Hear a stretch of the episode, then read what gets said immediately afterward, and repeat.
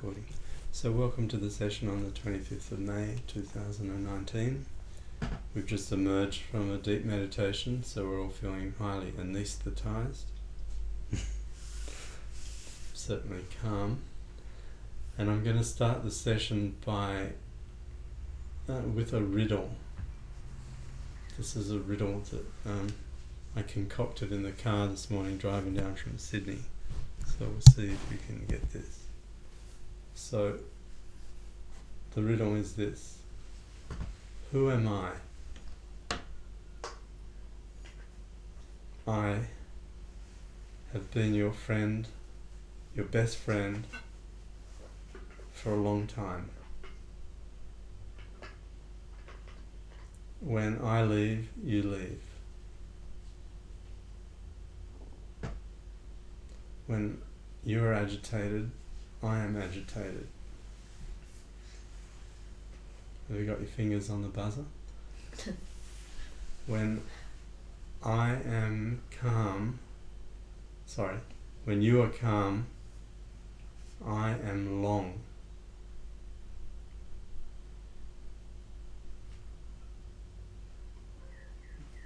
I'm just scratching my nose. False alarm, I thought the hand was going up. Okay, do you need more clues? Alright.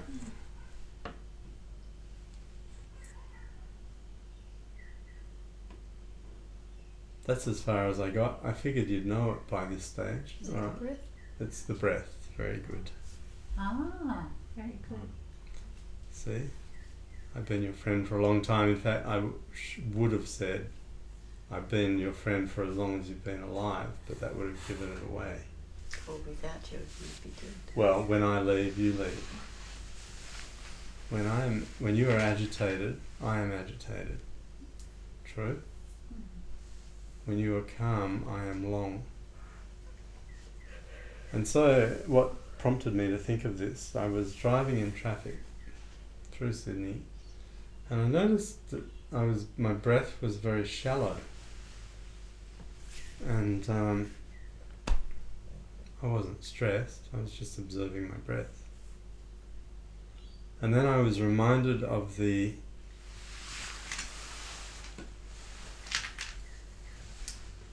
uh, teachings within the aspect of yoga called breath yoga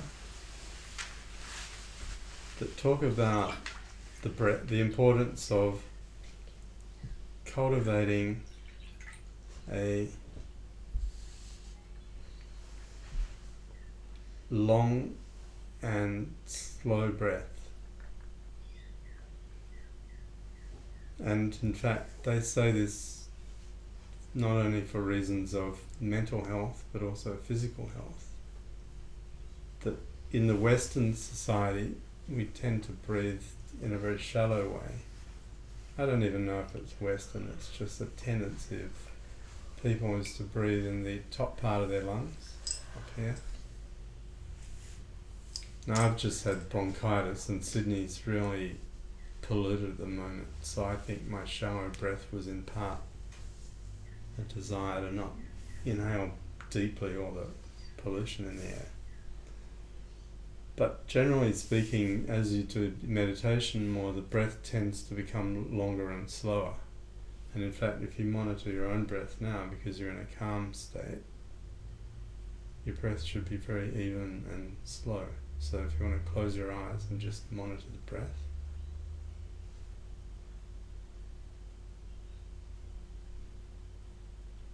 It should be very even.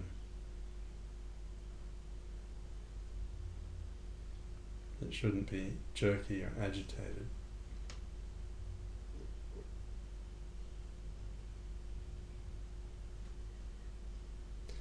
Now, the point that they get to in yoga is they say that in fact, when you come into this life, you are allocated not a certain number of years, but a certain number of breaths. Have you ever heard that, that statement? That you're given a certain number of breaths. they say that we breathe 21,600 times per day on average. That's they work that out by multiplying the average number of breaths per minute by the number of breaths in a day. Now, if people, if you're very agitated, the breath tends to be shallow and short, so you're actually breathing more than that number of times per day, and therefore, by their analysis, you are shortening your life. Now, if we apply Western science to that, what could that be talking about? Stress. Stress. Stress, exactly. So that sort of makes sense, doesn't it? Intuitively, it's intuitive that if you're, if you're stressed, you're probably not going to live as long, and there's plenty of science to support that. So what's the opposite of stress? It's this deep, abiding sense of calm that we are generally cultivating through our practices, which in essence should, and I have to stay, say the next statement is all other things being equal, should contribute to a longer life.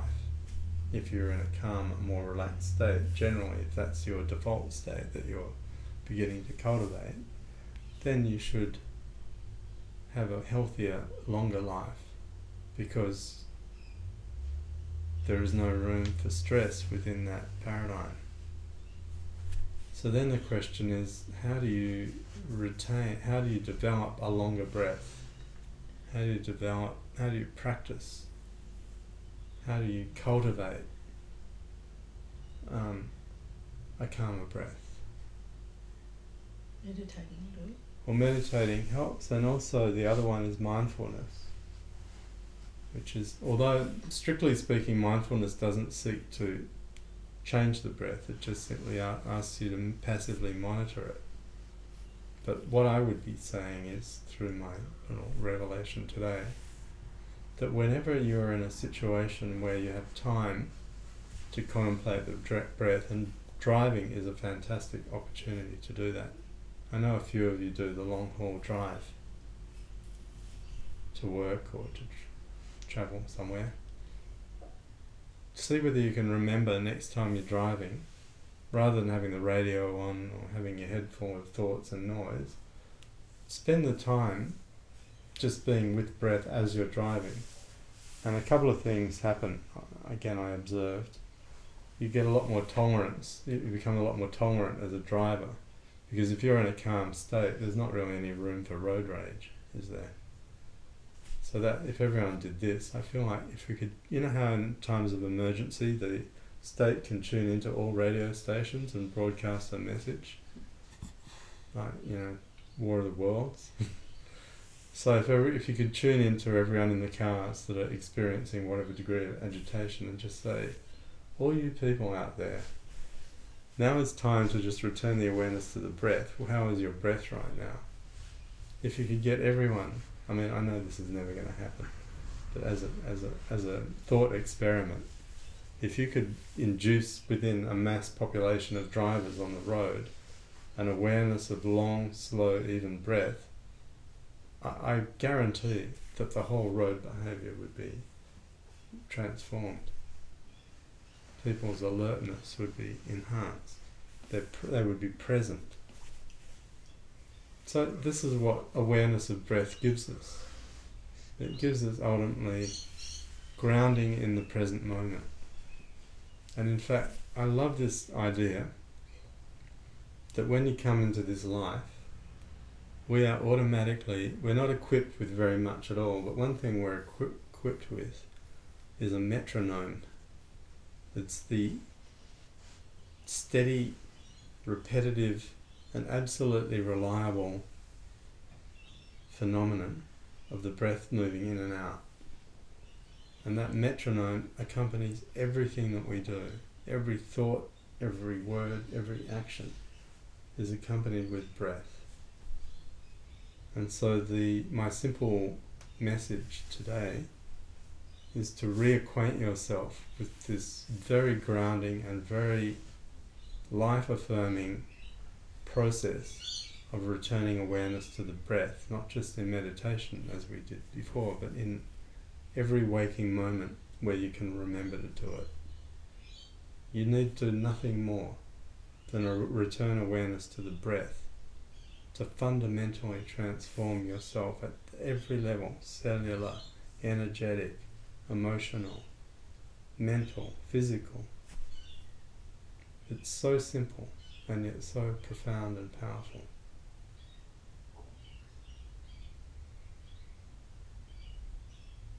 And because the breath has another aspect, being the metronome.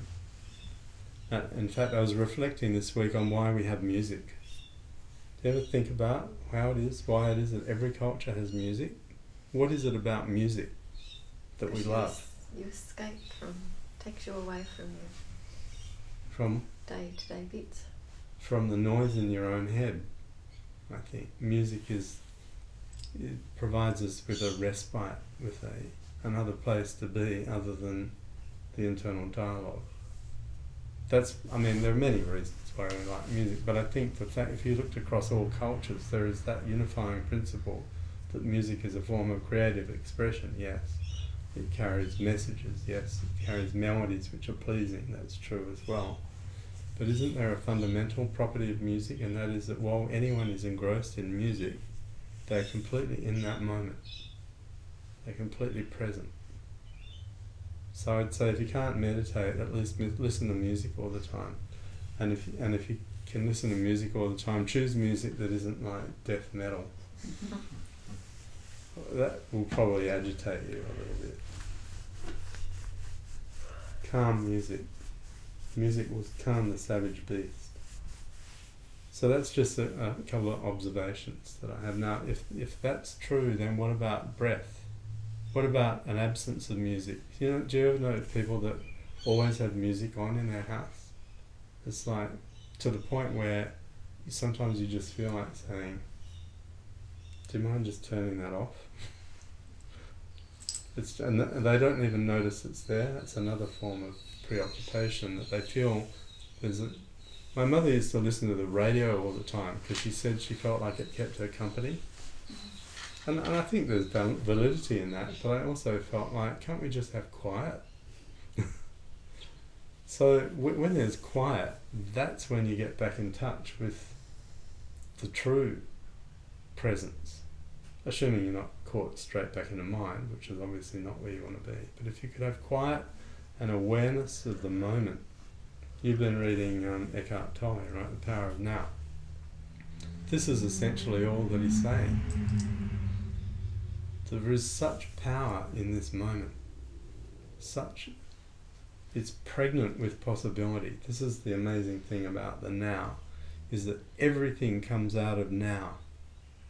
Everything. Cannot be any other way. The universe continually reinvents itself in every moment from the presence of being. So the breath is our anchor, it's our way back to that to that reality, to that experience. And so one thing that we can do before we meditate, we can just do what we did before and just bring the awareness to the breath. And that's very good. And did you find that that was a nice place to be to start the meditation? because it's like a, a launch pad into the deeper state of stillness is that it gives you a, a point of uh, reference. But, and in fact, this is where we get into the calming effect. When the breath is calm, the mind is calm. You know this now. When the breath is agitated, when I am agitated, you are agitated, right? So the point there is what happens if the mind is ag- agitated and you want to bring the mind into a position of calmness? Is that somebody's That- phone? That's mine because I forgot to leave it in the car. So Do you, uh, can you put it on? si- Is that that, silent? silent. Okay. If I all put right. on aeroplane mode, it might, won't come through then. Do you mind doing that? No, not at all. Okay. When the mind is agitated, when the breath, well, sorry, when the m- mind is agitated, the breath is shallow and erratic. This is a fundamental thing that we can observe. Next time you're you're agitated, see whether you've got enough presence of mind. You only need a scintilla of awareness to, to remember what I'm telling you now. Quickly go and look at the breath. I mean, I don't know, maybe you guys don't get ag- agitated anymore. but if you did, hypothetically, remember to go and just say, oh yeah, I'm going to just see what my breath's doing now. And you will see that the breath is shallow and it is uneven. It's easier to see it in other people, though, isn't it? Do you see it in other people? Yeah, I do. Right. But, but um, my own worst enemy when it comes to Well, but myself. you're, you're not agitated anymore, so Oh, maybe see. that's the thing. You can see it in other people. Yeah. Yep. You know, it's like stress. I'm so stressed. Eckhart Tolle does this very well. He goes like that. How do you know how to do that? You never stressed. Well, I'm role playing. stressed my entire life. I'm role playing. I'm. I'm. Observing somebody Yeah. Right. So now, so here, what I'm trying to unlock here is a dynamic that you can apply. when you are stressed like that, and you not recognize that you are stressed. The first part of dealing with stress is recognizing that you're stressed. Some people are so stressed that they don't even know they're stressed. It's so habitual that that it's their natural state. And someone says, "Boy, you're really stressed," and then they go, "Oh yeah." And then they get more stressed because now they're stressed about being stressed. Or I'm so not stressed. Right. What do you mean? Yeah, what do you mean I'm stressed? but here's the here's the little secret. If in that moment that you identify the state of stress, anxiety or whatever it is, go to the breath and now consciously start to breathe slowly and long. Long, slow breaths. Now remember, this is the breath that accompanies a calm mind. So, could it be that by engineering the breath, modifying the breath through a conscious practice, we can actually bring the mind into a state of calmness? What do you think? Must be, must be so, and that's what the yogis discovered, was they were going. So you can imagine, like three thousand years ago, some yogi sitting by the fire, and he's just breathing and being really calm. And then he says to the yogi sitting next to him, Ramdev, have you ever noticed how when your mind's really calm, your breath's really calm? And Ramdev goes, As a matter of fact, I have. In fact, I was just thinking the very thing. And he goes, What is that? And Ramdev goes, Well, it's the breath mind dynamic. When the breath is calm, the mind is calm. And then the, his friend goes, Well, do you think if we simulated the experience of a calm mind, so we're not in a calm mind yet, but if we were to create the accompanying bodily phenomena that accompany a calm mind, do you think the mind might become calm? And Ramdev goes, Well, let's try it. And that's how they invented pranayama. Right? It's just this idea of control of the breath. And they go, Okay, we're going to start with an agitated mind, but we're going to introduce a breath sequence that is um, accompanies a calm mind. And what does that breath look like? It's a long, slow, even breath. And so this is when, this is what you do. You just breathe with awareness. Oh, the other thing about the breath when it's calm is it's silent. Do you know? Do you know people that are heavy breathers that are really loud breathers? As the mind becomes more refined, the breath becomes more refined. So when you're breathing, you shouldn't really be able to hear the breath. So try and breathe now completely silently. See if you can. I know, Jan, you've got a bit of a cold, have you, at the moment? No, no, Oh, you're okay. a running nose. Okay. So we'll just try and breathe and listening, seeing if we can breathe like you're a spy, right? And you're creeping around and you can't even make a sound with the breath. Your life might depend on it.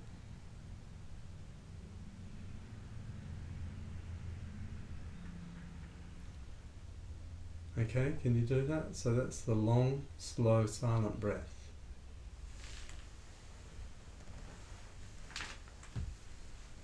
And then you can say to the breath, I know you. You're the long, slow, silent type. You feel the calming effect of that? And the yoga's going to that stage further and link that to that heart rate blood pressure and Definitely. Well, so see, the thing is this: when you induce a state of calmness through the breath in this practice, and I'm going to give you some more practices in a minute, but this is just the fundamental one: is just watching the breath, and then gradually using a little bit of intention, try and lengthen it, make it a little bit longer, make it a little bit more even, make it a little bit quieter. So to begin with, we're going to try. We're doing that using willpower, a little bit of willpower. So you just make it go a little bit longer.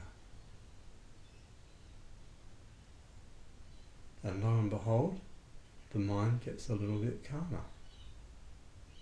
You see that?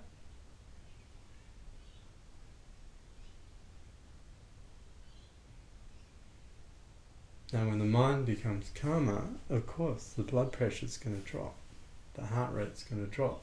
Blood pressure and heart rate are just analogues to whatever the state of arousal is. High state of arousal, high blood pressure, high heart rate. So now here's a then then they went one step further. These two hypothetical yogis. one of them said, Do you notice that sometimes during the day you're breathing through one nostril and not the other? And the other one goes, No, I've never noticed that.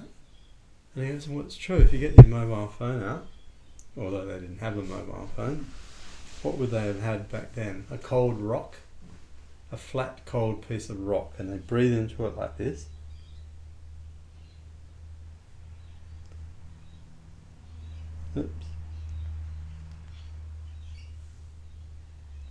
And you can see the condensation on there. Can you see that? And that's pretty even Mm. because I've been meditating. Yours will be like that too. But in various various parts of the day, this is this is called Swara Yoga, S W A R A. In Swara Yoga, they are intensely interested in the quality and the uh, I was going to say periodicity, but that's just way too long a word for what I'm trying to say. I'd have to look that The regular, yeah, don't look it up. The, this, the rhythm of the breath. They're very interested in the rhythm of the breath, the quality of the breath, also the which nostril is active at any given time. So which which nostril is more active now in you? Right. You can either do it like this. Okay, so every 90 minutes, one of the two breath channels becomes more dominant than the other. Now, there's an esoteric underpinning to this. You know, the chakras that sit in the, the uh, subtle nervous system. There's seven. Well, there's more, but the seven major ones. Then you've got two. Then you've got the central channel, the Sushumna Nadi. When we do the Kundalini breathing and we go up and down the spine in that breathing sequence, we're breathing with uh, visualization up the Sushumna. Then each side of the Sushumna, you've got two other subtle secondary channels called the Ida and the Pingala, which crisscross through the seven chakras. Right now, this corresponds to the they, the chakras correspond to nerve plexi, plexuses, plexi.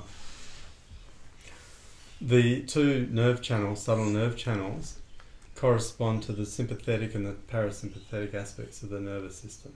So the sympathetic nervous system is the one that's like the accelerator in your car. So when the sympathetic nervous system is activated, heart rate increases, blood pressure increases, pupils dilate, uh, there's vaso, uh, there's blood supply going to the muscle. So it's a precursor to the flight or fight response. So that's your, that's your sympathetic nervous system. That's the accelerator. Fortunately, we also have a parasympathetic nervous system, which is antagonistic. It works as the opposite. And in the car analogy, it is the brake. Okay, now why would you need a parasympathetic and a sympathetic nervous system? Why couldn't you just have one that speeds up and slows down? What's the advantage of having an antagonistic? Balance you, balance you out. Well, actually, what it does is it gives the body a more um,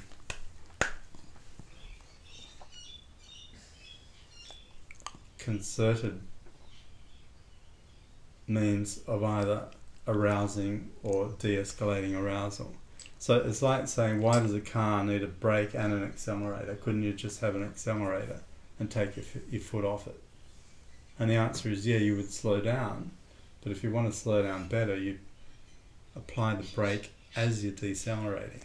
So this is how these two aspects of the nervous system work. They're antagonistic. And when you want to accelerate, foot comes off the brake and you put the foot on the gas. Okay, now it's exactly the same dynamic in our system. Now the Ida and Pingala are the subtle nervous channels that correspond to the sympathetic and parasympathetic nervous system. The left channel that comes out through the left nostril is linked to the right hemisphere of the brain and to the parasympathetic nervous system, the one that is slowing you down. So when the parasympathetic nervous system is activated, blood pressure drops, breathing becomes low, slow, long. You with me? And when the sympathetic nervous system is activated, the breath does the exact opposite. Right, so this is this is called this is sort of like the science of yoga breath, breath yoga, tied to a little bit of modern science so that it makes sense. Now, when you do certain breathing exercises, this is called the science of pranayama. Prana is the life force, yama is control of. So the control of the life essence, which is essentially carried through the breath, is governed and mediated by pranayama. So have you done pranayama in yoga? Mm-hmm.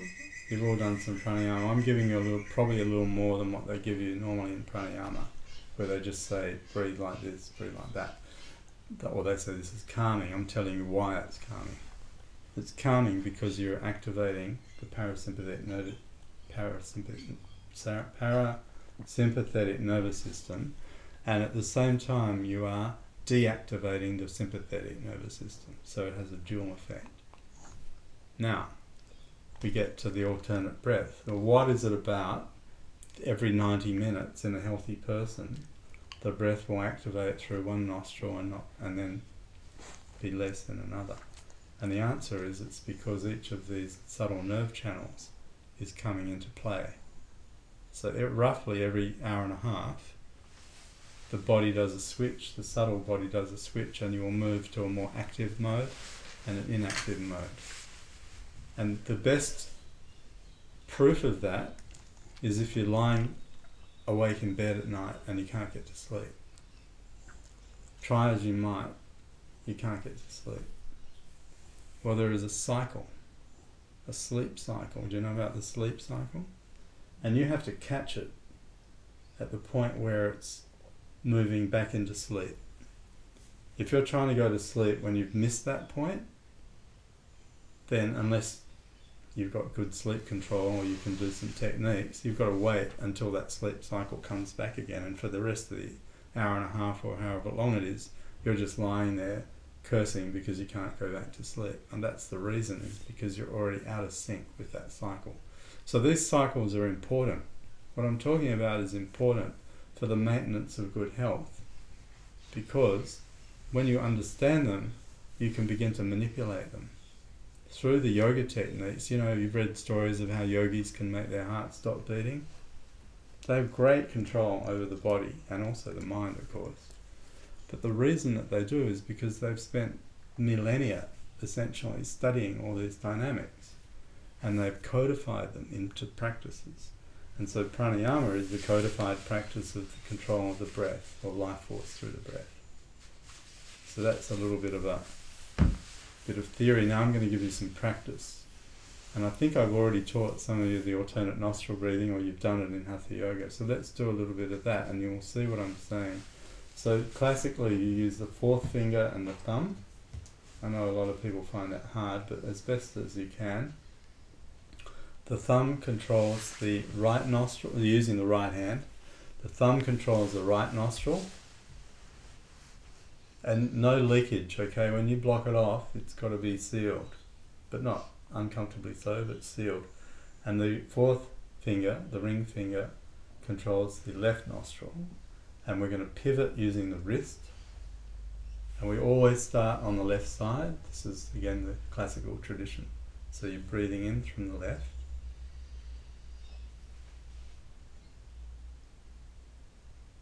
Close off the left and breathe out through the right.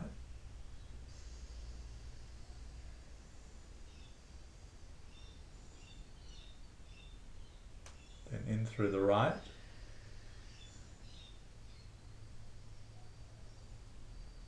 And out through the left.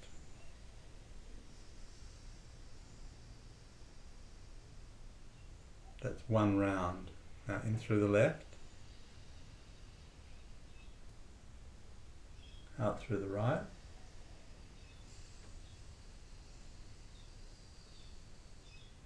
In through the right. Out through the left.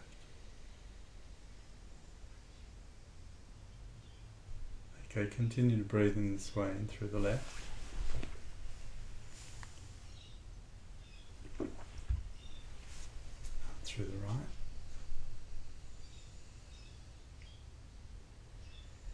In through the right. And out through the left. Now, here's what you want to be looking for. So that's the basic practice. Now, I want you to try and do it silently.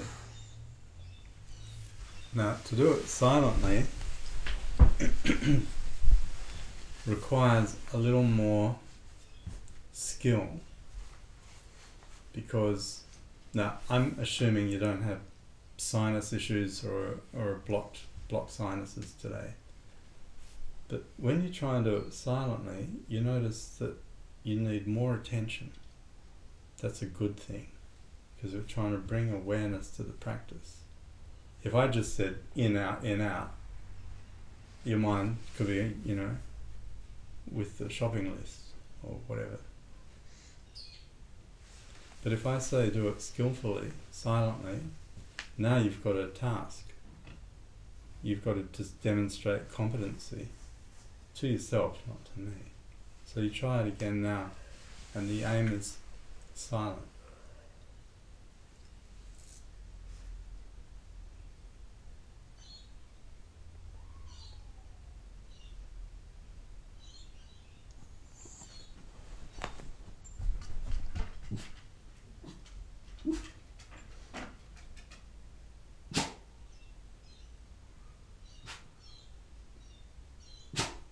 And immediately, what do you find?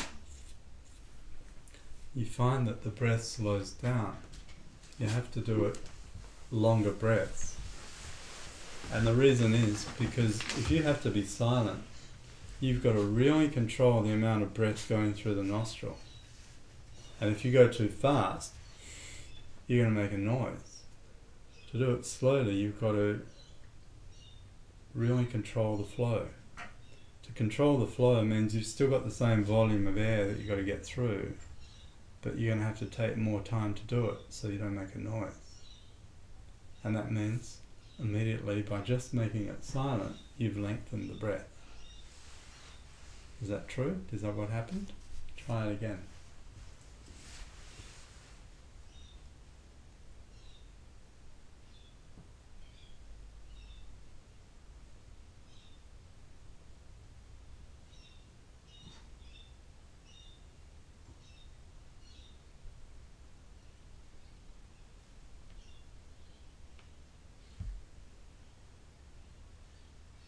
Okay, cool. Now the other thing that you'll notice is that if you're trying to do it silently, when I say try, you know, using minimum effort. You shouldn't be beating yourself up over this, but if it's silent, it's also going to be even. More likely, it'll be an even, steady breath. So you achieve two objectives straight up a longer breath and a more even breath. Are you feeling a change in how you feel right now, having just done that practice? You feel any different? Feeling more calm? Even calmer? Try it again. We'll do two more rounds. And, you do, and make sure if you can sit up straight for this practice. I'm going to give you some further enhancements as we go through this. We're going to add, each time we're going to add another enhancement. So we want to optimize this practice for you today. I want you to become really competent and um, um, proficient. So breathing in through the left.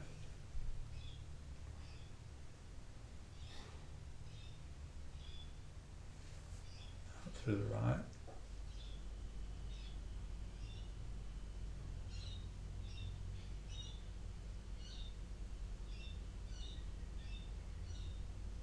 In through the right. Out through the left. Holding the full awareness with the breath. And in through the left.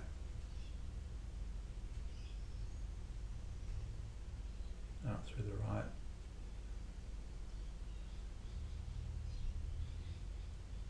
In through the right. Out through the left. Close your eyes, lower the hand. Observe the condition of the mind.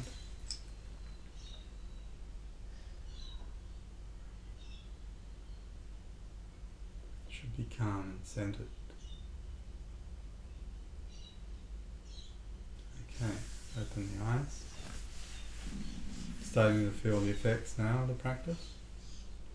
You can actually get quite intoxicated doing this. So it's a cheap form of intoxication.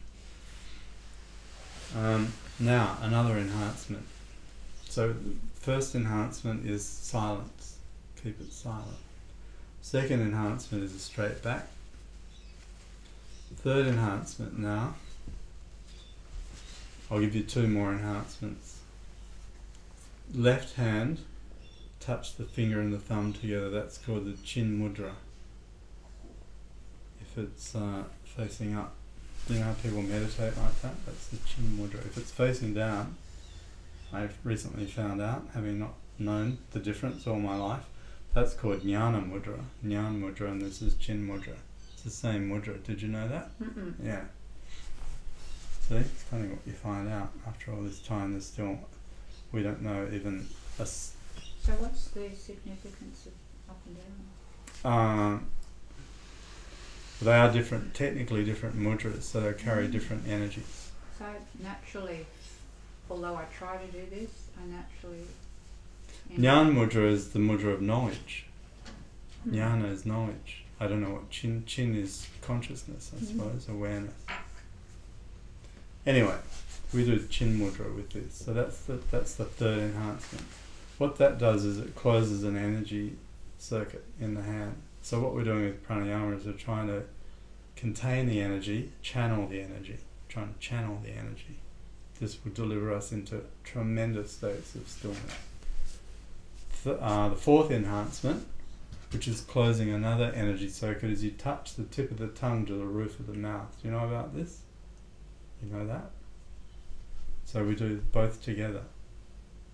That's the fourth enhancement. The fifth enhancement is you hold the awareness at the third eye.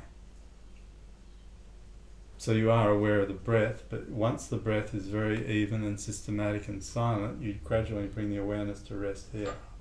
So you want to try it now with those three additional enhancements. So we're breathing in through the left. So left hand is in chin mudra, tongue is gently touching the roof of the hard palate. And the awareness is with the breath, but gradually, progressively going to the third eye. And then you will begin.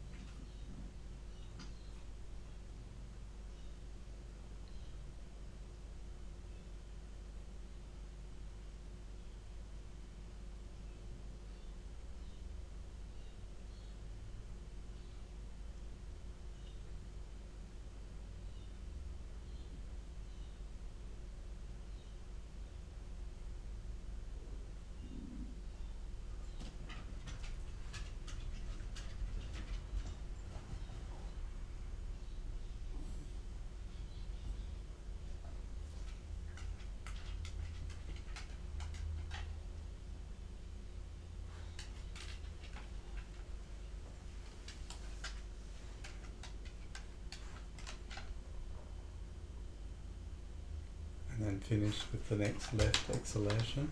Carlo, get down.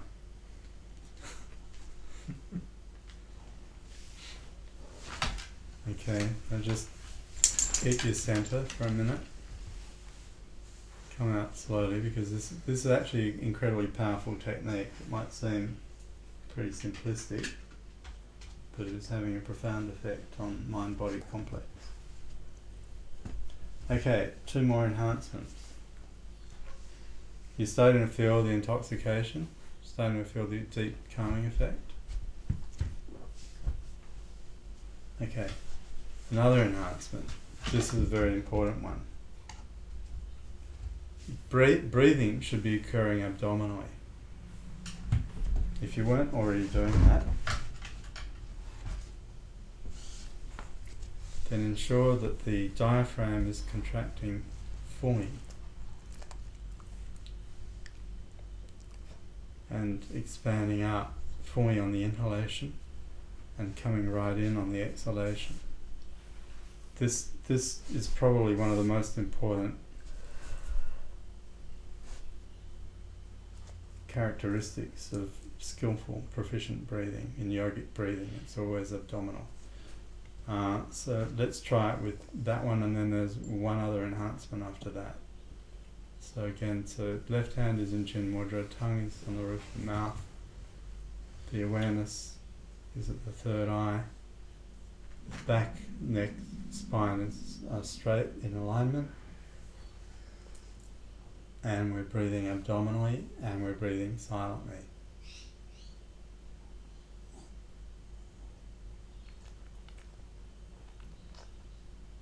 On the inhalation, you allow the belly to inflate fully as a pot.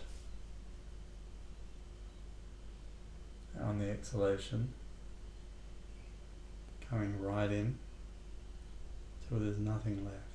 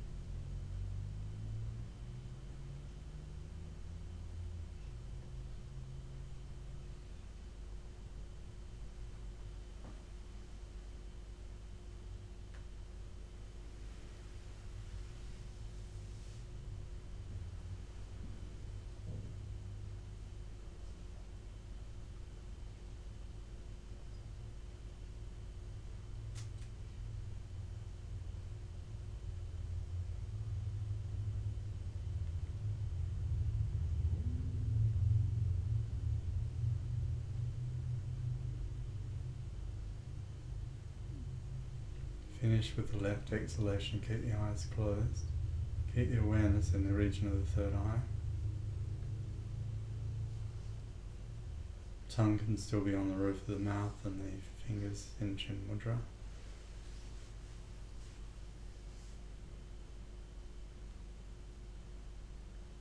As you continue to breathe in and out, imagine you're breathing through the region in the third eye. And see if you can start to feel energy in that area warmth or tingling or some pressure. Should not be pain, but it should be some sensation. Or otherwise, just a deep sense of calm.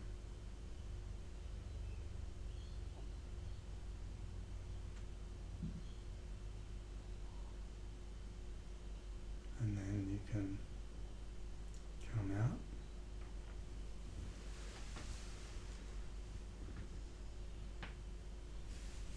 You're starting to feel the, a deepening occurring. It should be getting a little more and more profound. You must. You should be feeling very inward. Good. Now the final enhancement. Well, there's many more, but is that we count the breath. So the classical. Well, let me just start with a rudimentary. We'll do a rudimentary. Um, eight counts in and eight counts out. That's basic. So we'll do that first. So start again. Now the eight counts is your full breath, okay? So you time how long a count is.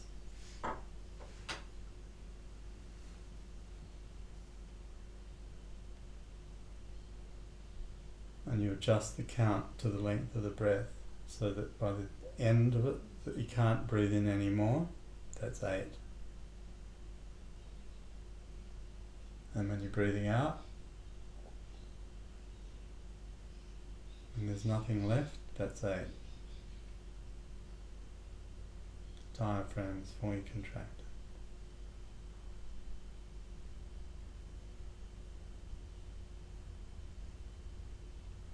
It's very important to do this gently, really gently. We're not trying to use any exertion or effort, even though we're sort of going to the limit. It's a comfortable limit. If at any point you feel like you're breathless or you're straining, then you've got to back off. This has to be a very pleasant, if maybe slightly unfamiliar practice. It should not be unpleasant. If it's pleasant, you know that you're doing it right.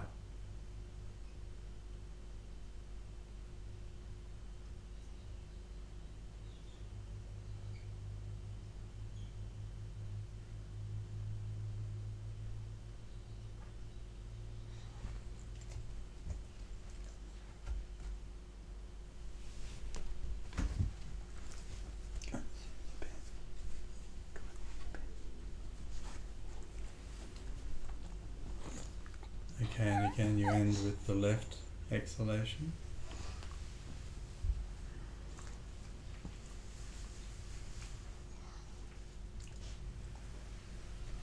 Okay. Now, we'll try the next enhancement, but this is one for you to take home and practice because you're going to have to really feel comfortable with this one if you want to continue it. If not, just do what we did last time, just doing eight in and out to begin with. This breath, by the way, is called Nadi Shodhana, so it's or it's also called Anuloma Viloma, and it's basically a very purifying breath. Excuse me, that has a very calming effect on the nervous system, but it is also clearing out uh, accumulated stresses in the subtle nervous system. Remember we talked the other time about um, when we were doing yoga nidra about the embedded impressions, the samskaras. This can actually, this practice can really greatly facilitate that practice as well, or that um, outcome, those outcomes. Alright, so here's the final enhancement. Uh, now, the caution that comes with this is if you have high blood pressure, that's not being treated and therefore not being kept within a safe uh, range, then you shouldn't do this. But the, the doing this I'm referring to is a retention of the breath. We hold the breath as part of the cycle. And the holding of the breath and, and this is the classic cycle. And by the way, the way they discovered this is because this is exactly what the breath appears to do when you're meditating. And again, they reverse engineered it. They've taken what they've observed in meditation and said, if we recreate it voluntarily, can we bring about the same state? And the answer is resoundingly yes. But the the ratio, they're all different ratios, but the one of the ratios that is very um, highly revered is 1 4 2. Have you heard of the 1 4 2 ratio? Okay, so now we're getting into a little bit of the advanced stuff.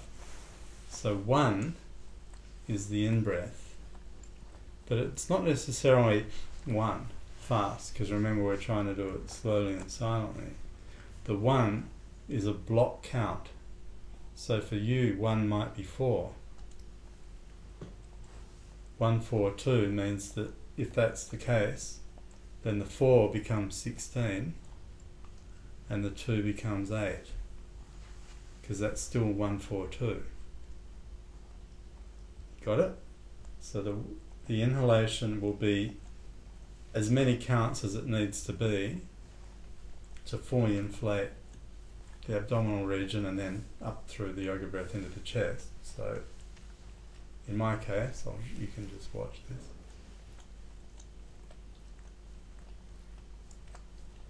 See, for me, one is eight. Right? So that means that my ratio is, it's still, the ratio is 142, but my count would be 8, 32, 16. 8 in, hold for 32, and breathe out for 16. Now that's a pretty powerful ratio, and I'm not suggesting you need to push to that yet. In fact, you can go 1 8 to later on. The idea is that you try and increase the retention period more and more. Because then you're activating the Kundalini. Any re- breath retention called Kumbhaka is a great activator of the meditative energy that's in the base of the spine in the Muladhara chakra, Muladhara chakra. So this is why we do it. So you're getting multiple simultaneous effects.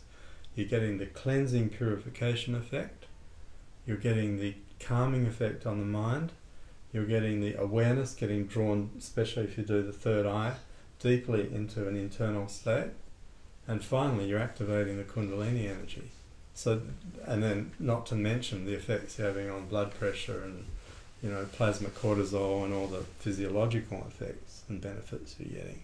So one practice, one practice, one ratio done with, uh, um, with diligence, with uh, care, is going to yield you a plethora of benefits. It's even said that you could probably, I think, obtain enlightenment through this process of just this one practice alone, if you did it consistently and for long enough. But we don't need to do that. We just need to do, to be honest, if you could do 20 rounds a day of what I'm about to show you, that will be ample and it will absolutely accelerate, turbocharge your practice. But remember the big caveat this is in red lights with red lights around it flashing. Do not strain. If at any point you feel that you're overexerting yourself, if you're getting headache, if you're getting breathless, so that you're retaining beyond your capacity, these are all the signs that you're overdoing it and you must back off.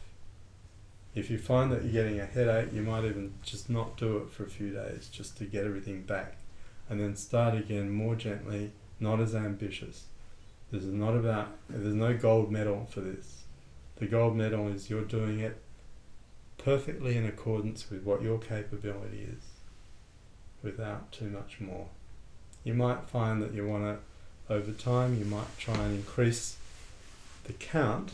Remember, you're trying to still keep the ratio the same. So, day one, you might go four in, hold for 16 out for eight. That would be perfectly fine. But let's say you've been doing it for a few years, you might be doing 32 on the in breath, 128 hold, and 64 out. That would be extremely advanced practice. And no one's saying you should do that. But let's try it 142. Why don't you determine what you think your in count is going to be?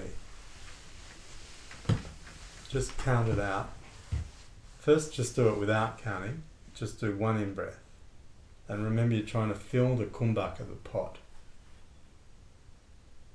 And then you're bringing it up to the middle of the chest and up to the lungs, and that's an inhalation.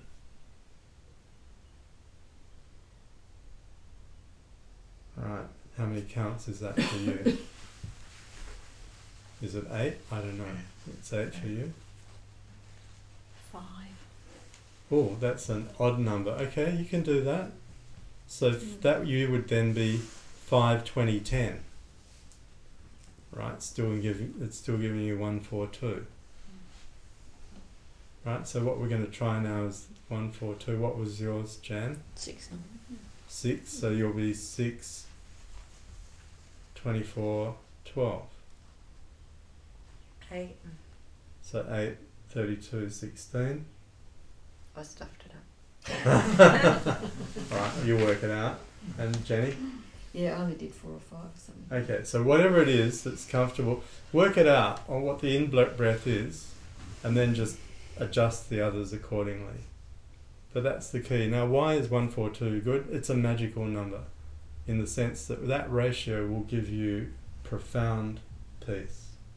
Well, it especially feels like you're meditating. When It is, anyway, because you're in that. You're in the moment. Well, we've been meditating as well, remember, so we've already got that on our side. Normally, we'd do this the other way around, We'd do this before we meditate, and that'll ease out all the noise, and you'll go into a much deeper, um, more peaceful meditation. Okay, so just keep an eye on So this time. is the one to do if you wake up in the middle of the night. you can do this then, yeah. This is the balancer. Now, yeah, and thank you for saying balance because what this does, what the this breath does is it equilibrates, it equalizes the when you equalize the breath through both nostrils, you're equalizing the activity through both of those subtle nerve channels, the Ida and Pingala, the sun and moon channel. When you equalize the uh, activation of the sun and moon channel, or the Ida and Pingala, you are equalizing the activity in the left and right hemispheres of the brain because it's all linked together. And what I want you to understand is this is all linked together. Breath, energy, neurological state is all part of the one whole. And so when the two hemispheres of the brain are equalized, the activity in them, probably the blood flow, because that's how we measure it with uh, MRI scans, then you that corresponds to a very profound state of calmness. Can you do it lying down then too? Yep. Jim? You can do it lying down. The only caveat is the back should be straight. We don't want any kinks in the hose. Alright, that spinal, that Sushumna Nadi should be straight. Otherwise, you can bring about aggravation of the system. It's important to do it right. Okay, we, we don't have much time, but let's do. Why don't you try three rounds? One, four, two, at your own rate, whatever that count will be. But in try with the retention.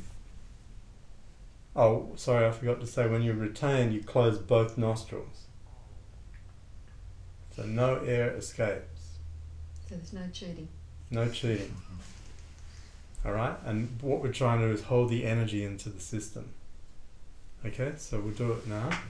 Now, again, please, very easy, no strain. If it feels too much, you back off. If you think five's too much on an in count, drop it back to four or three. Okay, so we'll do three rounds. You're on your own now. Chin mudra, tongue on the roof of the mouth. Uh, the awareness is at the third eye, and we're counting.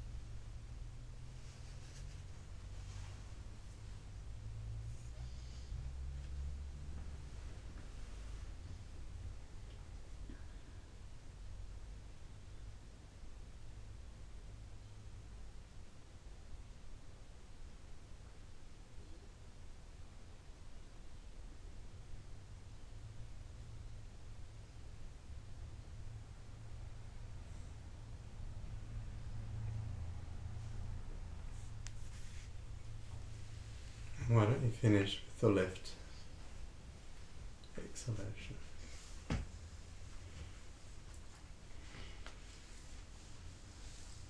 Keep your eyes closed. Keep your awareness at the third eye. Just observe the inner state, the degree of energy in the system.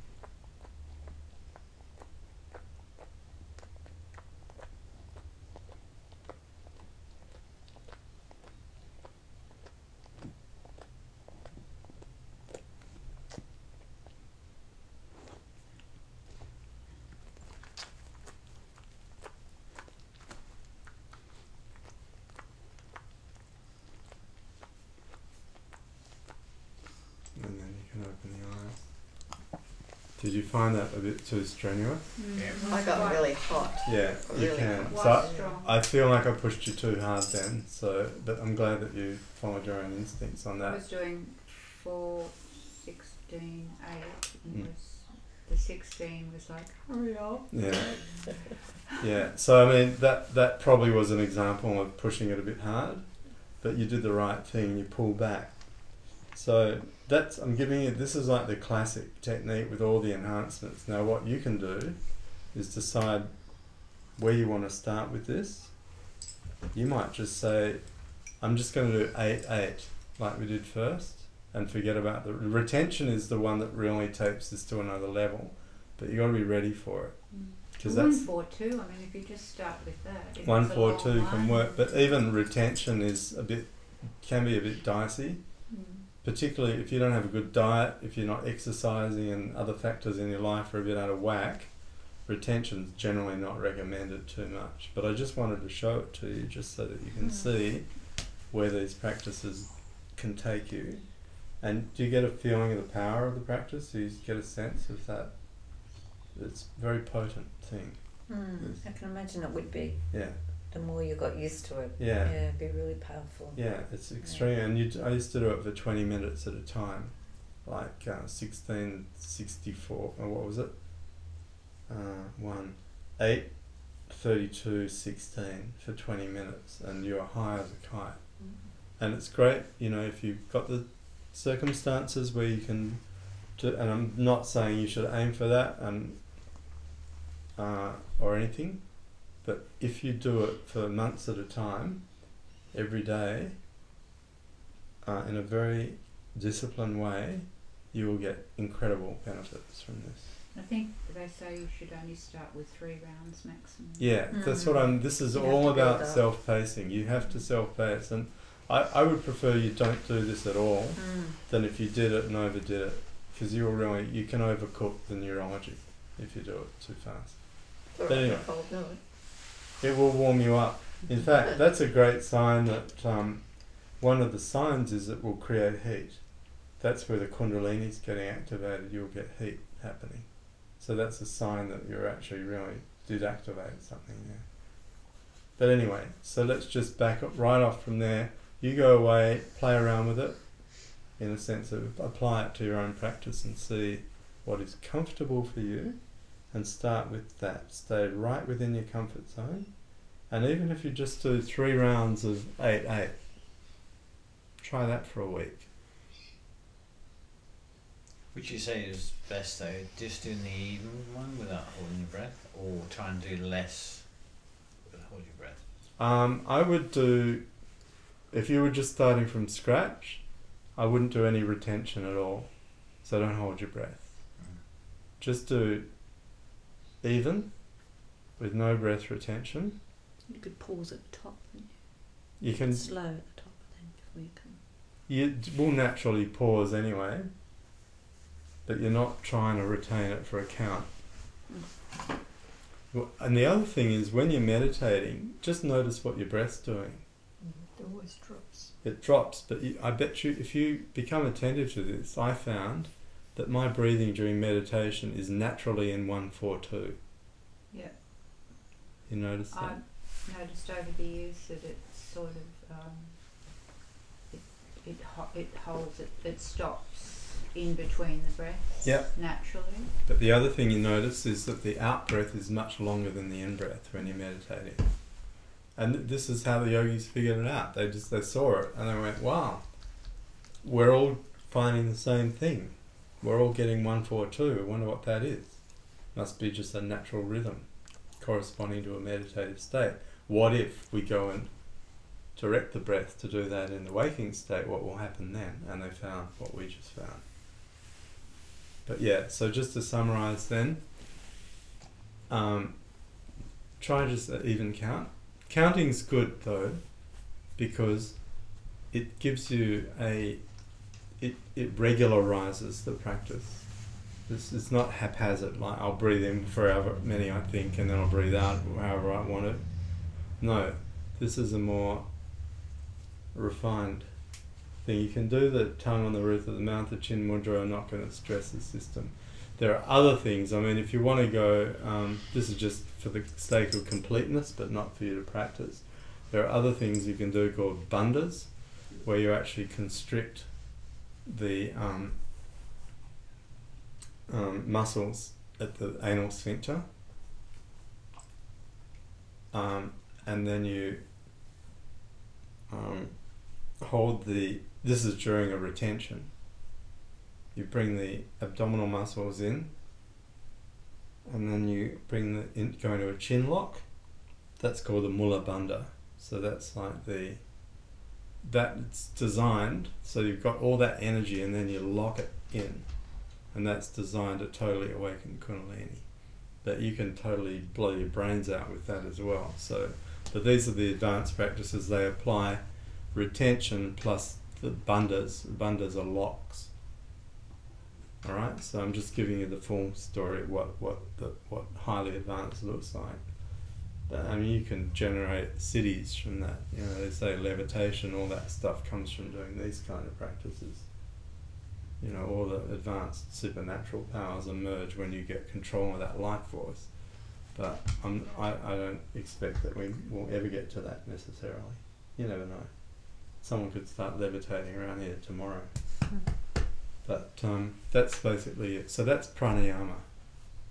That's an example. And the breath we did today was Nodi Shadana, uh, Nadi Shodhana. Shod, should, should in Sanskrit means pure. Shodhana is a derivation of that which means purification. Nadis are the subtle nerve channels, 72,000 nerve channels. So Nadi Shodhana is the purification of the subtle nerve channel. Okay? That's a lot to take in.